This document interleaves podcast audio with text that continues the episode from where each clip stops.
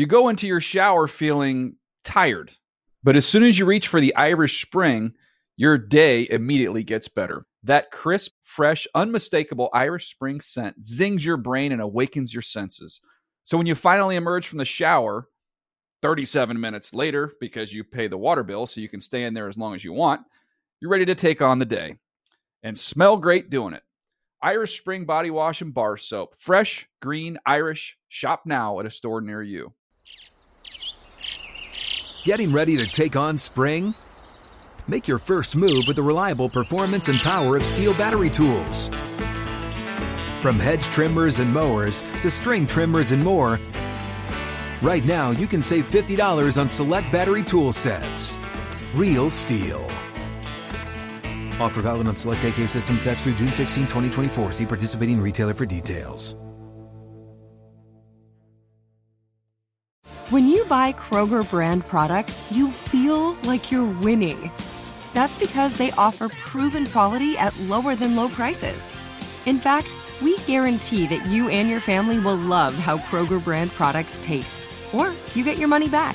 So next time you're shopping for the family, look for delicious Kroger brand products because they'll make you all feel like you're winning. Shop now, in store, or online. Kroger, fresh for everyone. Live Nation presents Concert Week. Now through May 14th, get $25 tickets to over 5,000 shows. That's up to 75% off a summer full of your favorite artists like 21 Savage, Alanis Morissette, Cage the Elephant, Celeste Barber, Dierks Bentley, Feid, Hootie and the Blowfish, Janet Jackson, Kidz Bop Kids, Meghan Trainor, Peso Pluma, Sarah McLachlan. Get tickets to more than 5,000 summer shows for just $25. On sale now through May 14th. Visit LiveNation.com slash Concert to learn more and plan your summer with Sean Paul, Sum 41, 30 Seconds to Mars, oh, and Two Door Cinema Club. Welcome to the NFL Legends Podcast, an NFL podcast for the players by the players. Here is your host, 14 year NFL veteran and Hall of Famer Aeneas Williams.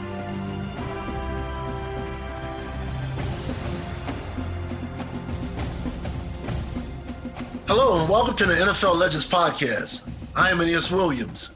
Today, our guest is NFL legend, my former teammate, the Seth Joyner. And I'll tell you why I say the shortly.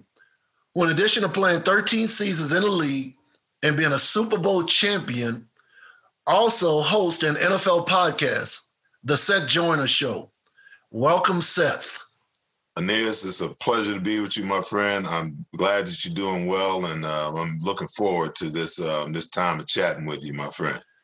We've been doing this podcast for over three years, Seth, and I really haven't had a lot of my teammates that I've had the opportunity to be on the podcast. So this is special for me. You've had former teammates on. You just had Randall Cunningham sound like on mm-hmm. on your show, and you've had we would call the Mount Rushmore of uh, players from the Philadelphia Eagles. Right. What was it like having conversations with those guys? Well, it's really interesting because um, you know one of the one of the greatest shows that I had, I had Randall, I had Ron Jaworski, I had Donovan McNabb, and I had Michael Vick all on the same show. I mean, I came up with the idea, you know, okay, if quarterback is the most important position on the field, you got, you know, the four greatest quarterback icons almost, you know, in the present day history of the of the of the organization. So why not have those guys come on?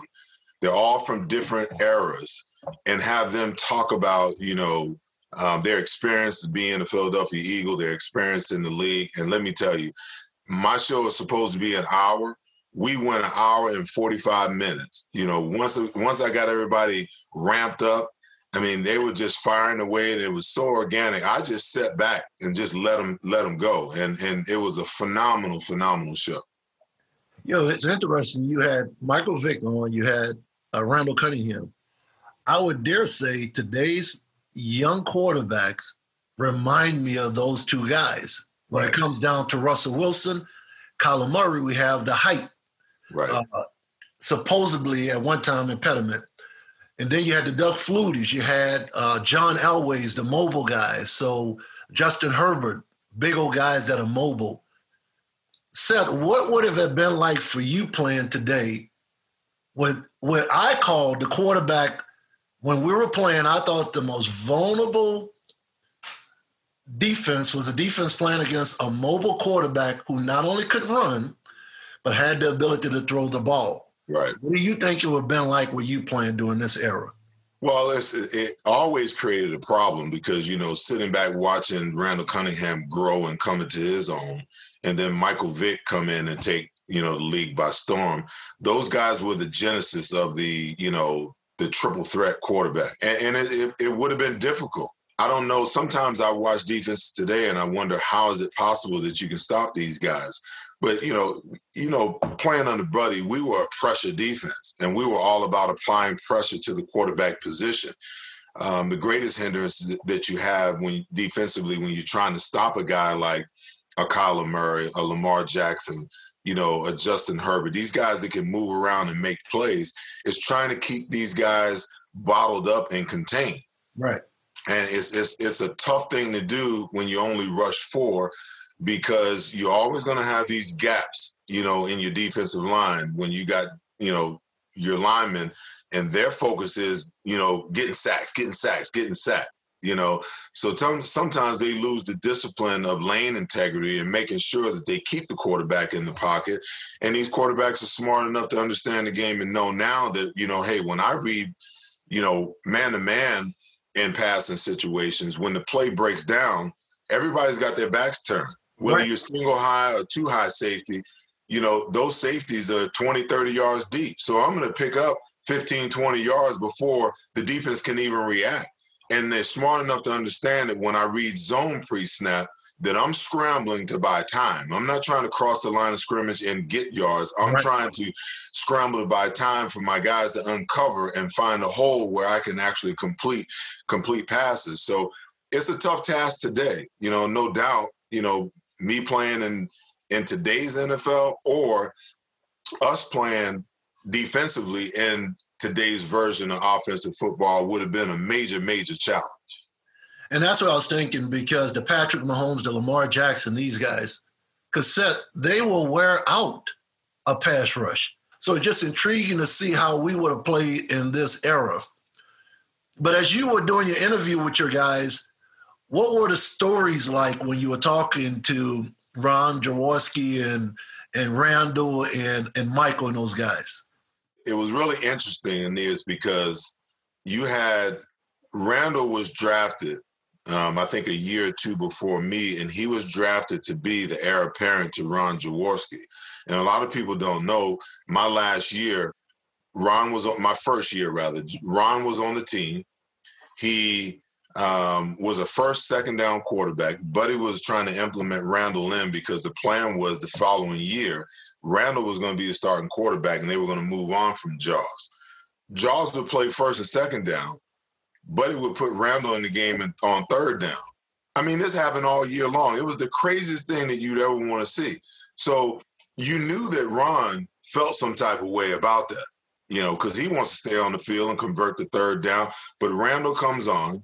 And more times than not, he was going to run and he was going to scramble, you know, for a first down. Mm-hmm. So the dynamic, you know, of those two quarterbacks and what they went through in 1986 was amazing to me because under normal circumstances, you know, human nature would say that that Ron would still feel some type of way about that situation and how Randall supplanted him. Right. And then and then you fast forward to Donovan McNabb. And Donovan McNabb, you know, having Michael Vick come in after, you know, his off the field issues. And it's been documented that Andy Reid and Jeffrey Lurie and Dave and, and, and Joe Banner, um, the brain trust of the Philadelphia Eagles, actually went and had a conversation with Donovan about bringing in Michael. And then how a couple of years later, the same thing transpired where Donovan's, you know, play began to wane a little bit. He began to have some issues. Right and Michael had an opportunity to play. And the next thing you know, Donovan gets traded to the Washington, you know, football team. And now Michael Vick is now the starting quarterback for the Philadelphia Eagles. I mean, it was just, it was a phenomenal um, interview be, be, because of those dynamics, and then to be able to see the respect that all four of those guys, even through all of that, still have for each other, and how they talked about each other. And you know, Randall talked about how Jaws helped him, and and and and Michael talked about how you know Donovan feeling comfortable enough to to okay him coming you know, getting a second chance with the Philadelphia Eagles, and then that whole transition of how Randall replaced Jaws and how Michael Vick replaced Donovan. Um, to be able to have them on and, and, and see the reverence that they, you know, still have for each other, you know, was a great thing.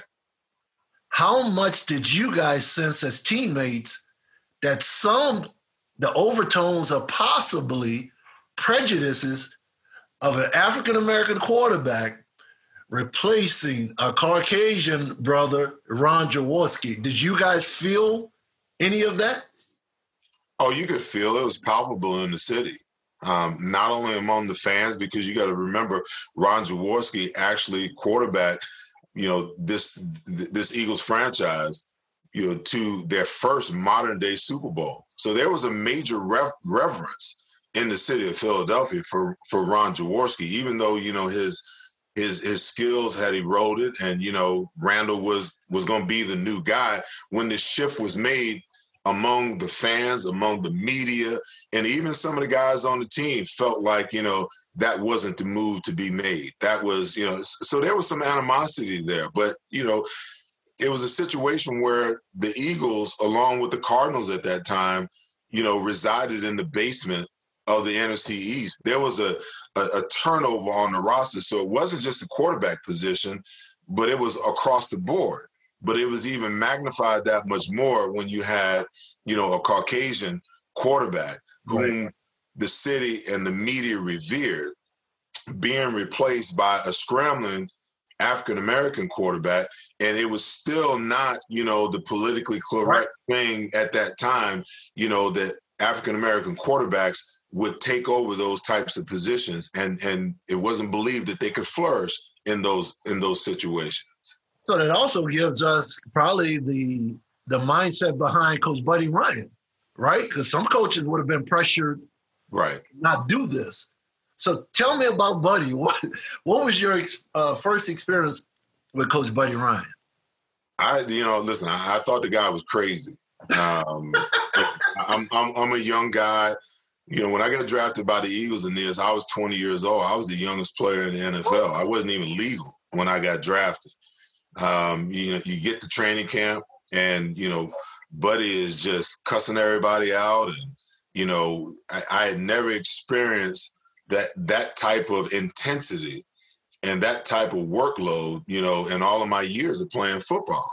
Um, as I look back at it now in retrospect, I understand it wholeheartedly because what he was doing is he was trying to figure out, just like when he came to Arizona, he t- that first training camp was was hell, you know, and what he was trying to figure out, okay, who wants to be here?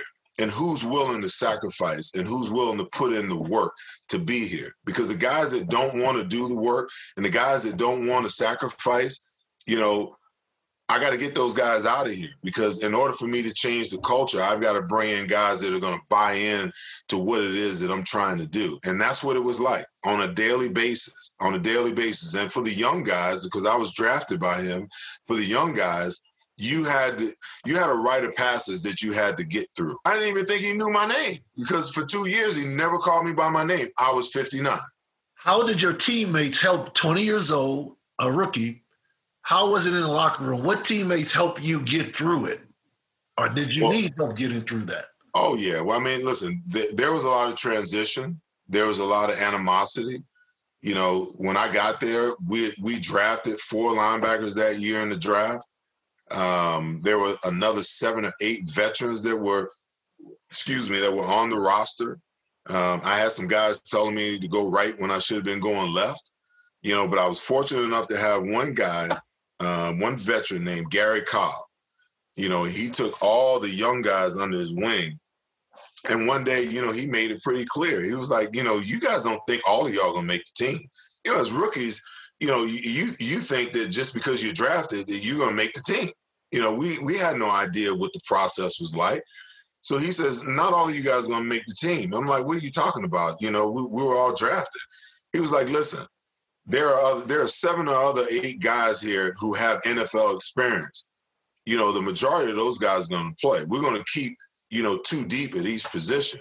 But understand that there's going to be some some spots on this roster for some of you guys that can play special teams. And it dawned on me at that point in time that that is how I was going to make the team.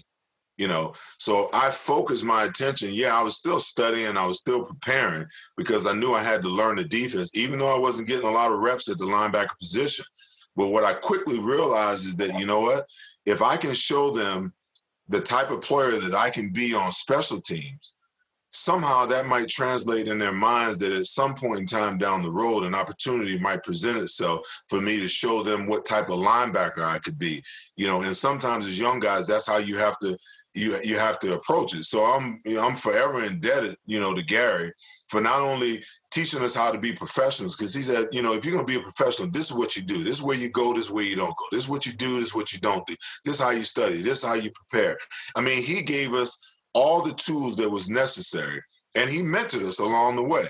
Um, but I'm forever grateful that I had a guy like that, and I'm forever grateful, you know, for the opportunity to be able to showcase what I could do special teams wise. Because had he not had he not shed a light on those things for us, you know, I wouldn't have never, you know, been able to enjoy a 13 year career. I had no idea. You mentioned Gary Cobb, and he's worked obviously with the Legends community. Mm-hmm. Before we were doing this podcast, when I was thinking about you, I said Seth was a five-two. I was thinking of a way to put this: a five-tool linebacker. What are the five tools I, I was referencing? You could rush the passer. You could play the run. you're very good in coverage. You can intercept the ball. And the fifth thing, you can play special teams. Mm-hmm. And now you bring that up that Gary mentor you guys, telling you guys, right. and bring it to your attention. Special teams will be the way that you're able to get on board. Right. And once you were on board, as we say, the rest is history. Here's another question I would ask you. Seth, what was it like coming from Philadelphia and Buddy bringing what I what I call some of his uh, tested troops to Arizona. What was that like? And what was it like coming into a culture where we hadn't won a lot, but you knew what Buddy was capable of? What was that like? Well, it wasn't only the fact that, you know, I knew what, you know, what Buddy could do and I knew what he was like, but we played against you guys twice a year, every year, every year. Um, and it was never a situation all the years that we, you know, that playing against you guys all my years in the league wasn't a situation that you guys didn't have talent. It was just trying to figure out, okay, why is it that they can't that they can't win? So the decision to come was twofold. That I know that they got talent, and second of all, I know I've seen Buddy make the trans the trans the transformation, and I believe that he can, you know, do something special with the talent that's, that's there. It, it was just you know, it, it, it was it was a good move. It was not only a good career move, a good financial move, but uh, it was also an opportunity to try to change to do something special. I'll never forget you, Clyde Simmons, and the late uh, roommate of mine, Andre Waters, mm-hmm. man, and just the personality and what you guys brought, the leadership. Hopefully, I hold back tears because Seth, you didn't know, but so Buddy gets got the job after my uh, my third year. So going to my fourth year, I was a restricted free agent, and my wife was getting her MBA at the University of Illinois, and I was considering whether I was going to go back to Arizona. So I told my wife, I said, I don't think I'm going back to Arizona once Buddy got the job. I said because I heard Buddy wasn't a, a player's coach. Well, that's not true at all, as you know. I thought I was going to get that over on my wife. And but it turned out she says, What are you talking about? And she, you know, wives ask questions, probing questions. And, and what it was, I was afraid. I really, I really wasn't sure that I could play in the system where the cornerback was on the island. So man, we my wife and I prayed and we said, well, we sense to go back to Arizona. And I'll never forget, once I signed, this is when I found out the power of a coach and a coach's belief in a person. As soon as I went back and I signed back, the first person I saw was Rob Ryan, Rex's uh, one of the twins, Rex mm-hmm. and Rob. Rob put his arms around me, Seth, when I was in the weight room, came up to me. He says, Aeneas, you will make all pro. You'll lead the league in interceptions. You'll make the Pro Bowl. This defense is perfectly suited for you because I saw you do it at Southern University. And I'm telling you, Seth, like I said, I'm holding it in, man, because that was a game changer. And that's when I learned the power of coaches speaking into players and realizing sometimes when players don't know what they're capable of doing, for the coach to verbalize it. Mm-hmm. And no doubt about it, man, that training camp, uh, my trainer, as you know, uh, Mac Newton, it was a game change, changed my life. And I was obviously the first year I made the Pro Bowl. First year I led the league in interceptions. First year I made all pro. But it was because of your leadership. And I'll never forget, I want to put on this podcast. You understood, you and Clyde understood the connection of not just on the field, but off the field. Because when you guys came in, you brought us together as a defense. We were even at your house. And I say this is a joke that I never forget. I know exactly what you're talking about. I never forget, man we at so we at we're at your house. You remember this, and you had uh, baked cornbread.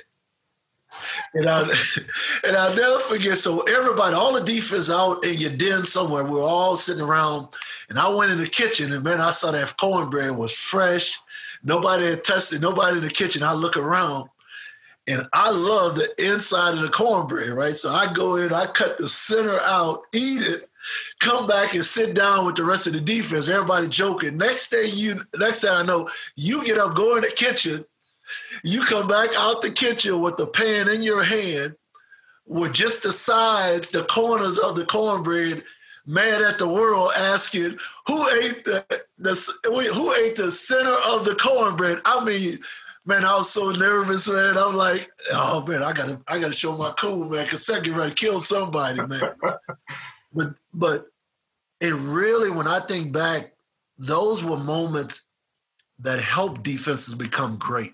Mm-hmm. It's not just the X's and O's and not just the coaching, but it's the camaraderie and players getting to know each other on and off the field. And I thought you and Clyde did a tremendous job doing that. Why was that important to you? It, it, it was important because listen, we, we we learned it in Philadelphia.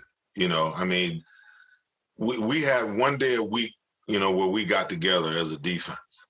Okay. And we got together, we went to dinner. And when dinner was over, you know, the guys that were married, the guys that, you know, they went their way, they went home, and the guys that was gonna go out and, you know, while out, they were gonna go out and do their thing. But it was important and Buddy instilled in us, you know, early on, you know, it, it, it's hard for a team or a unit to be successful if you don't know each other. Because if you don't know each other and you and you don't care enough about each other when you get tired and the grind gets going you know then it becomes about you. But when you're a unit and you're a brotherhood and you look at that guy next to you and you're tired and you know he's tired then it becomes bigger than just you.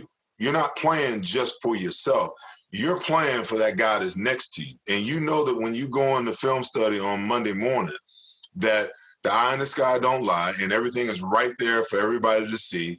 And the accountability, the coaches are going to hold you accountable, but you hold each other accountable as teammates. So coming there, yeah, we, we want, I wanted to be successful, you know? So, and, and, you know, throughout the first couple of weeks, I didn't see, you know, that camaraderie. So I'm like, okay, let's do something to try to bring the entire team together. So I'm like, okay, let's do a fish fry at, at, the house and bring all the guys together and try to figure out a way where, you know, I, because we were new to y'all to y'all's team. And, I'm trying to get to know Aeneas and I'm trying to get to know Eric Hill and I'm trying to get to know Eric Swan. I'm trying to get to know all these guys because if I don't get to know them and they don't get to know me, then how do we create the camaraderie that's necessary in order for us to win? When you're trying to build a team and you're trying to get buy-in, if everybody's not in it for each other, you have no shot whatsoever at winning. You know, one of the things about synergy, Seth, is those times together, I didn't understand that. And that's what you guys modeled and which was so important. It, it really set the foundation uh, for that 1998 team mm-hmm. uh, when we were able to finally go in and upset the Cowboys in the divisional right. round and uh, lose close game to Minnesota. But it was just that foundation that you guys brought as relates to not just the defense, just the mentality of playing mm-hmm. and understanding how important it was that it wasn't just on the field, but you modeled how important it was to be together. One thing we've experienced, we've lost what we call a legend that played with both of us, Kwame Lassiter. Mm-hmm. Uh, losing Kwame around last year around this time, still continue to keep Eric and the family up in prayer. But you also, while playing, lost a teammate while playing with them, Jerome Brown. What what is that like, and how do how have you processed those things while a player, a teammate, losing Jerome Brown, and now losing a legend like our fellow teammate Kwame Lassiter? You, I don't think you ever process it, in this because you know, you know, I, I, I get, I still get choked up, man, because for me, not only did I lose Jerome, but I lost Andre Waters, I lost Wes Hopkins, and I lost Reggie White.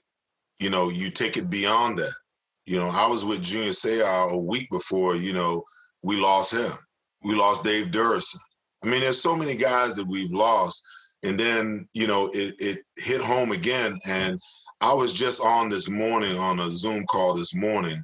Um, I'm doing initiative with the American Heart Association. Um, and they've got their heart ball coming up and they had that big fundraiser. And we were talking about it this morning um, about heart disease and heart health and things of that nature. And and, and Brad sesmat actually, um, you know Brad, he actually um, um, emceed the deal. So it, we were doing a Q&A and we were talking about Kwame.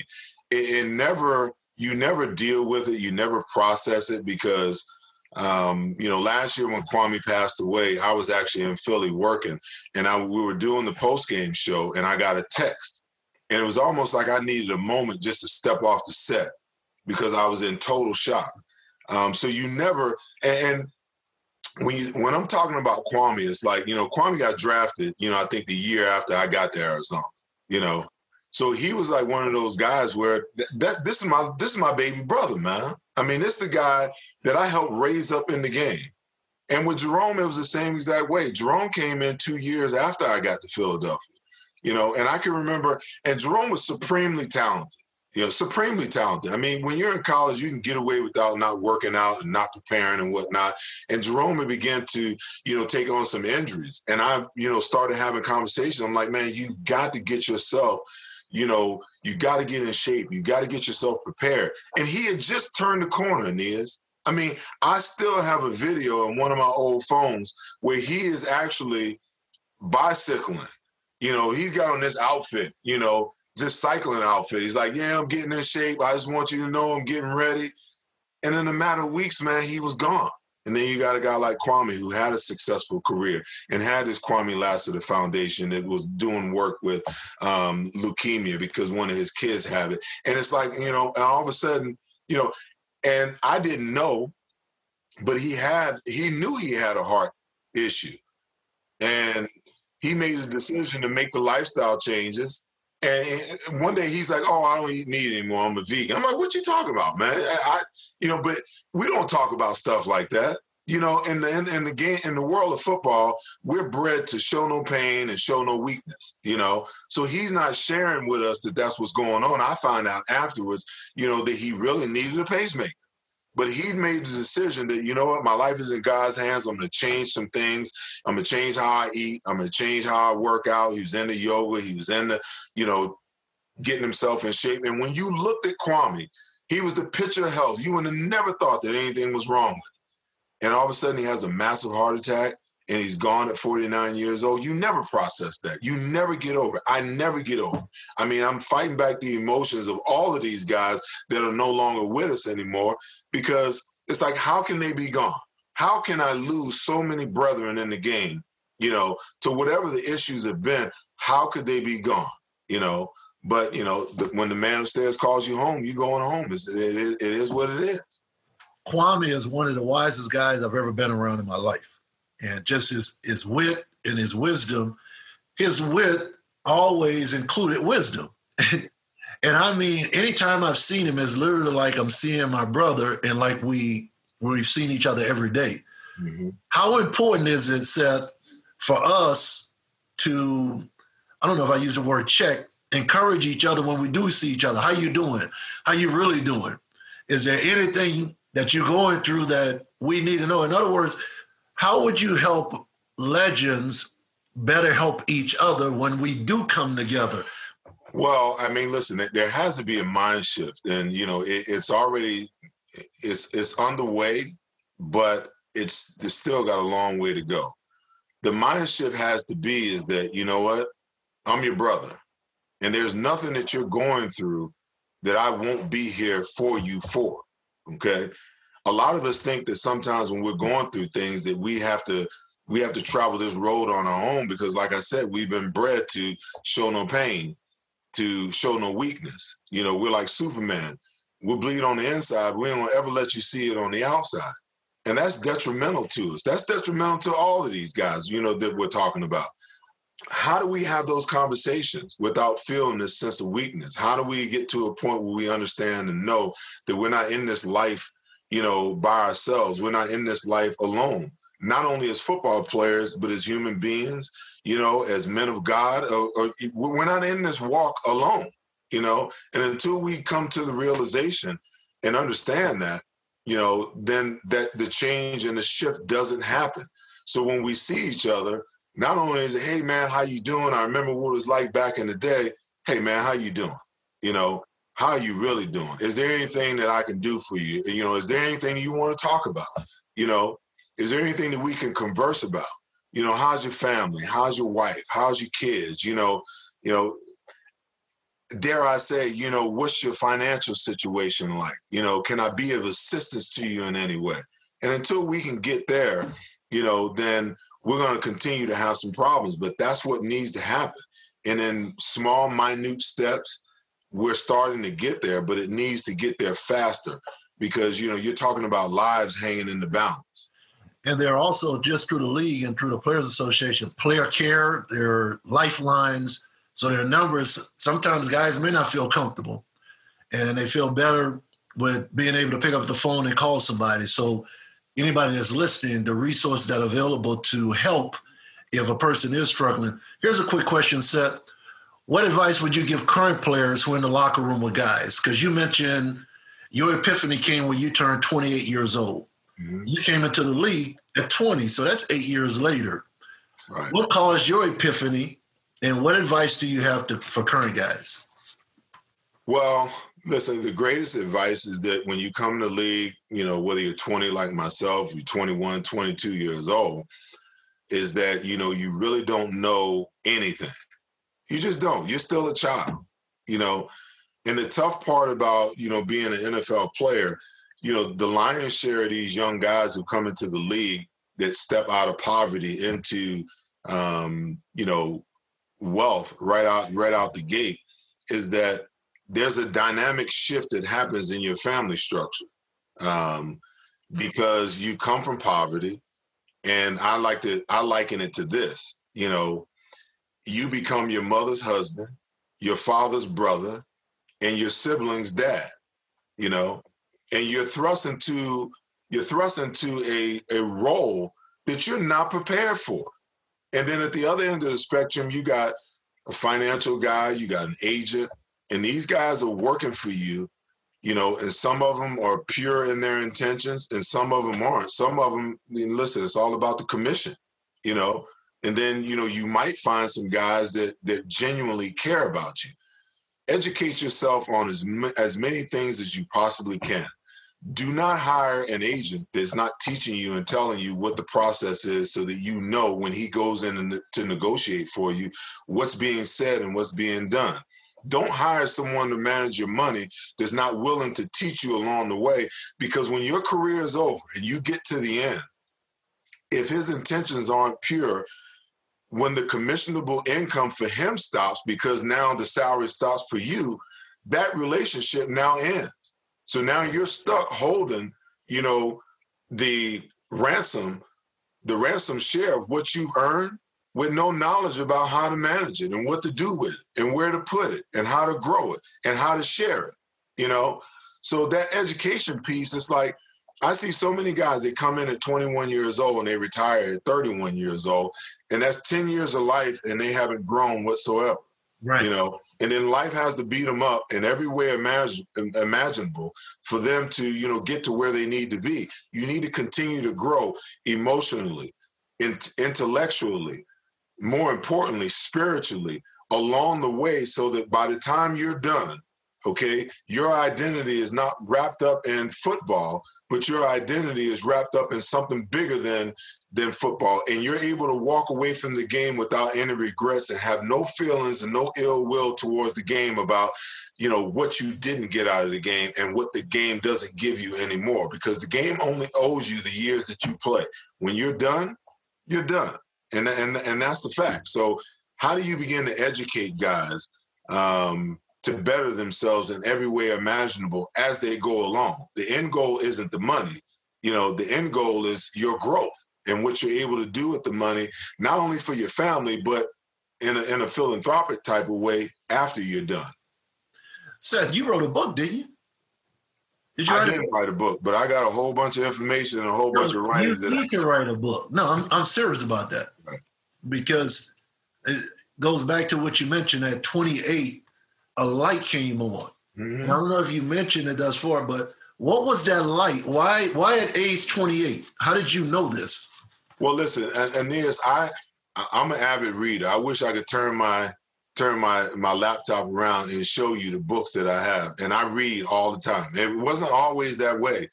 Um, it, it, it really wasn't always that way. I don't know what got me into reading, but I love to read. So I was reading this book, and the it's called Mindset, and it talks about a myriad of things you know and i was having some going through some things with my son and someone recommended the book. And the author talked about um, the development of the mind and how as parents we need to be patient with our kids because there's a segment of our brain that doesn't develop until we're like 21 22 years old maybe even 23 years old where the things that we're telling our kids they can't even they hear it but they can't even receive it let alone apply it so then it took me back to you know when i was when I was young, when I was 28 years old, I can remember picking up the phone one day and calling my mom. I was like, Mom, thanks. She's like, Boy, thanks for what? I said, Thanks for not letting me hang out at Charlie's house because you know he smoked weed and his mom was never home. Thank you for, you know, giving me a curfew. Thank you for having, you know, for making me go to church every Sunday. Thank you, you know, for having your finger on the pulse of everything that was going on in my life. Because had you not done that, I would never be able, I would never, I wouldn't be where I am today. Okay. So when you talk about that light, it's about, you know, your growth and how you come to realization of the things, you know, that are going on in your life and in your world. I can't say that it was any one thing, but I do know by the time, you know, I was 28 years old, 29 years old, you know, even though, you know, I was blessed to live my dream, there were some things going on in my life that, you know, that everybody didn't see and wasn't, you know, a party to. But life was beating me up, man. I mean, I was divorced, and you know, there was all kinds of things that were going on in my life um, that contribute to the light coming on. And and you know, how do you share those moments, and how do you get people to understand that those moments are real, that those moments are coming? In the moment of those moments, what do you do? How do you deal? How do you make the shifts? How do you make those changes in your life? final part I want to cover is the Seth Joyner show. Now, tell me about that. How did you start a podcast and and you're still doing work back in Philadelphia with TV right. as well? So it it it started after I retired. I wanted to. I felt like I could go into broadcasting because of you know my knowledge of the game. So the whole first year that the NFL Network was on the air, I was on air. You know, and I was horrible. I was terrible. There, listen, there's no ifs, ands, or buts about it. You know, because there's a there's a market difference in years between, you know, standing and doing an interview with, you know, a reporter at your locker and right. you being on camera and that red light comes on and you know that there's a couple of million people out there watching you, you know, it's, it's a massive difference. So that first year went by and I actually hated it. I hated it. I did it for a whole year, but I hated it. I hated the business of it. I hated, you know, everything about it. And I really didn't want to be in broadcasting anymore. Um, it just so happened that an opportunity presented itself for me. Um, an, an, agent called me when Donovan was leaving Fox. He, this guy wanted to throw my name into the hat for the job. Well, I didn't get it, and he connected me with NBC Sports or Comcast in Philadelphia. And they, I was like, okay, I'll try it. I, am you know, I, I know what the business is like, but I was ready at that time to actually do it. And I really, over, over the years, I've gotten pretty good at it. So what I wanted to do is like, I want to do my own podcast. It's one thing to do a show, directors in your IFB telling you, right. you know, uh, we're going to talk about this. We're going to go to break here, you know, cut, you know, all of that. I wanted to do a show that was mine, that I could control, that I could talk about what I wanted to, that I could bring my guests on, that I could talk about all the things in the game that I wanted to talk to that time wouldn't allow me to do in my duties on the pre and post game for NBC Sports Philly for the Eagles. Two years ago, I actually started my own podcast. It didn't grow. The season was over. I made the mistake of stopping as soon as the season was over. You know, so you, you can't do that. If you're going to do a podcast, you got to do a podcast every week because people want the content, they want the information.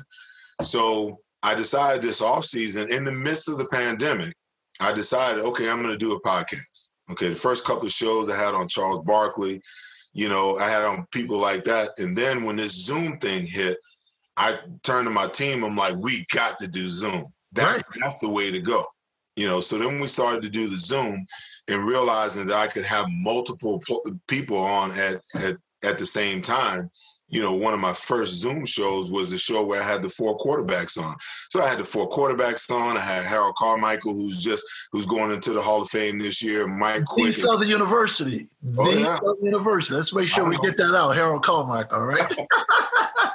so so I, I, had those. I had you know the, the so my thing was okay. I want to get the top players at every position on a podcast um, and do a show and have those guys interact and because they're from different eras. And um, and that was the genesis of it you know? So now um, i do it every tuesday from 7.30 7.30 to 8.30 i'm on youtube we're on facebook live. Um, you know we do giveaways. I'm, I'm about to implement you know a chalk talk segment into it you know in the next couple of weeks. And i think that you know while it's it's, it's good to you know, service, you know, the Philly market because I work in that market. In order for me to really make this thing grow, I think I'm gonna have to expand it and start talking more overall NFL. Seth, this has been outstanding. The synergy here and and listening to you, man. And let's continue to get the word out for guys to genuinely, when we see each other, uh, connect and ask questions and even make sure we keep on our person that number for the lifeline. Because sometimes it's just guys being able to call somebody, even if they don't know who they are, because they may not feel comfortable telling us everything. Right. And, listen, there are a lot of resources that are available to retired players. Um, you know, and you know, the PA, the alumni associations, you know, they try to do the best job that they can the legends. They try to do the best job they can to get that information out, but sometimes the information just doesn't get out, you know. And sometimes, you know, these guys are suffering through things and they're like, nobody cares. You know, there's there's not a voice, you know, to there, there's not an ear for my voice. There's not a shoulder for me to lean on. You know, we've got to figure out a way, you know, to ensure that every single guy who is an NFL brethren that he understands and knows what these resources are and where they are and how to access them. You know, because even I listen, I've been I've been this is my 21st year of retirement, Aeneas, and I'm still learning and figuring out what resources are available to me, you know, and how my life can be enhanced by some of these resources. So for some of these guys who who are experiencing, you know, helplessness and hopelessness, you know, there is hope that is available.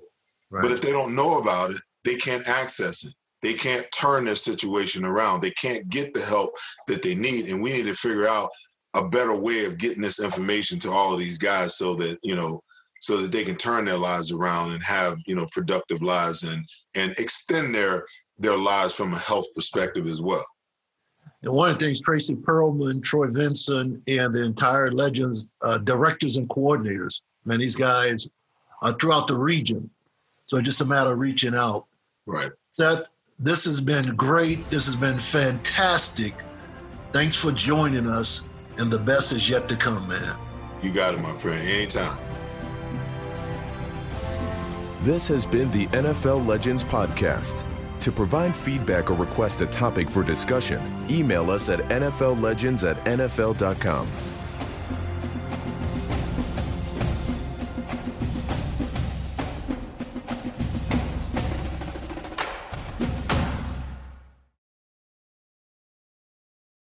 You go into your shower feeling tired, but as soon as you reach for the Irish Spring, your day immediately gets better. That crisp, fresh, unmistakable Irish Spring scent zings your brain and awakens your senses.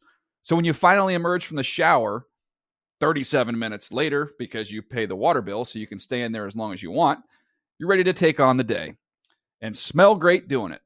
Irish Spring Body Wash and Bar Soap. Fresh, green, Irish. Shop now at a store near you. Live Nation presents Concert Week. Now through May 14th, get $25 tickets to over 5,000 shows. That's up to 75% off a summer full of your favorite artists like 21 Savage, Alanis Morissette, Cage the Elephant, Celeste Barber, Dierks Bentley, Feid, Hootie and the Blowfish, Janet Jackson, Kidz Bop Kids, Meghan Trainor, Peso Pluma, Sarah McLachlan. Get tickets to more than 5,000 summer shows for just $25. Until now through May 14th. Visit LiveNation.com slash Concert to learn more and plan your summer with Sean Paul, Sum 41, 30 Seconds to Mars, oh, and Two Door Cinema Club. Are you looking for the perfect move in ready home this spring season? Now's the time to buy at Fisher Homes. For a limited time only, enjoy below market interest rates starting at 5.375% APR, 6.139% APR. With these exclusive lower rates, you can save hundreds on a move in ready home and start enjoying the benefits of home ownership even faster. Schedule your personal tour with one of our new home specialists at FisherHomes.com and make this spring the season you find your perfect home sweet home. Financing provided by Victory Mortgage, LLC, NMLS 461249, Equal Housing Lender. Hey everyone, this is Jodie Sweetin from the podcast How Rude, Tanneritos. I've been needing a quick getaway with my family, and the 2024 Hyundai Santa Fe is the perfect vehicle to take us there. It has standard third row seating, so I'm able to pack my entire family, plus pets, in the car while also having enough room for our camping essentials. Available HTRAC all wheel drive will get us through any dirt trails, and available dual wireless charging pads will ensure we never have to worry about getting stuck with a dead phone in the middle of nowhere. Visit HyundaiUSA.com or call 562-314-4603 for more details. Hyundai, there's joy in every journey.